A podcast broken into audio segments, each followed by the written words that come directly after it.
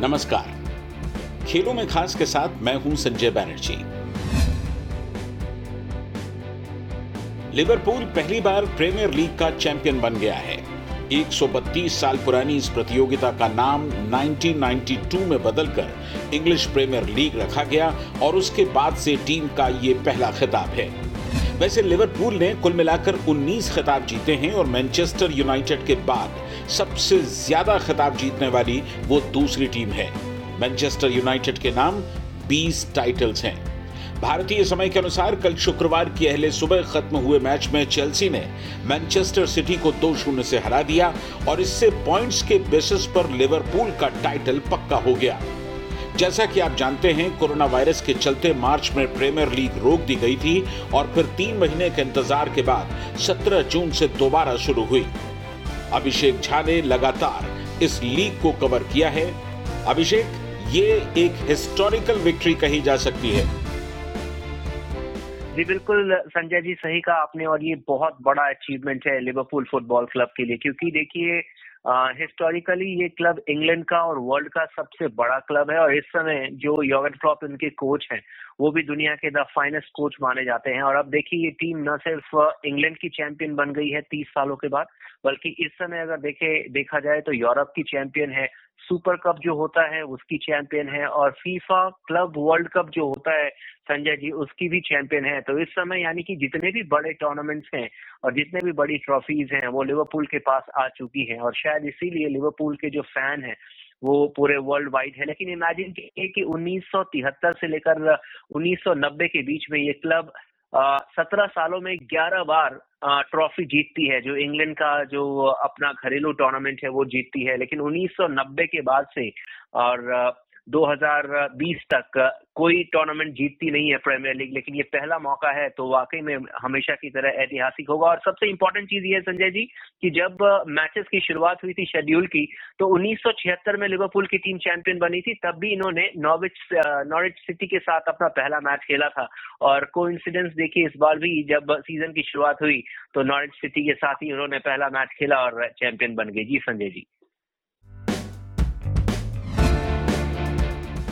उधर ऑस्ट्रेलिया और न्यूजीलैंड 2023 में होने वाली महिला वर्ल्ड कप फुटबॉल की मेजबानी करेंगे। जापान के टूर्नामेंट की मेजबानी से हटने के बाद ऑस्ट्रेलिया और न्यूजीलैंड की दावेदारी तय मानी जा रही थी। ऑस्ट्रेलिया न्यूजीलैंड ने इससे पहले कभी महिला वर्ल्ड कप फुटबॉल की मेजबानी नहीं की। टूर्नामेंट 2023 में 10 जुलाई से 20 अगस्त के बीच खेला जाएगा। वर्ल्ड कप में इस बार 24 की जगह 32 टीमें पार्टिसिपेट करेंगी 2015 में भाग लेने वाली टीमों की संख्या बढ़ाकर 24 की गई थी। पुरुष वर्ग में 1998 से ही 32 टीमें हिस्सा लेती हैं। अमेरिका सबसे ज़्यादा चार बार इस ट्रॉफी को जीत चुका है।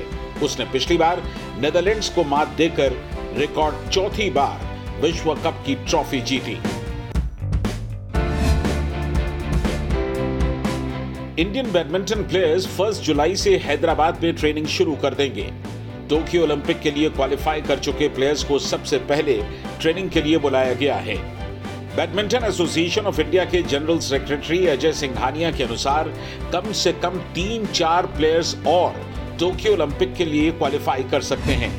पीवी सिद्धू साई प्रणीत ने सिंगल्स में, जबकि चिराग शेट्टी और सात्विक साईराज रेंकी रेड्डी की जोड़ी ने मेंस डबल्स में क्वालिफाई कर लिया है। उन्होंने बताया कि बेंगलुरु में स्टेट गवर्नमेंट की परमिशन के बाद कई प्लेयर्स ने प्रैक्टिस शुरू कर दी है। सितंबर में कोरोना की सिचुएशन को रिव्यू करने के बाद ही किसी भी टूर्नामेंट को ऑर्गेनाइज करने के बारे में बैडमिंटन एसोसिएशन कोई फैसला लेगा।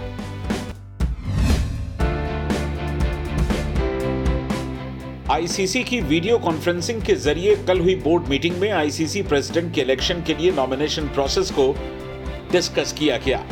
आईसीसी ने उम्मीद जताई है कि अगले हफ़्ते होने वाली बैठक के बाद नॉमिनेशन प्रोसेस शुरू हो सकता है।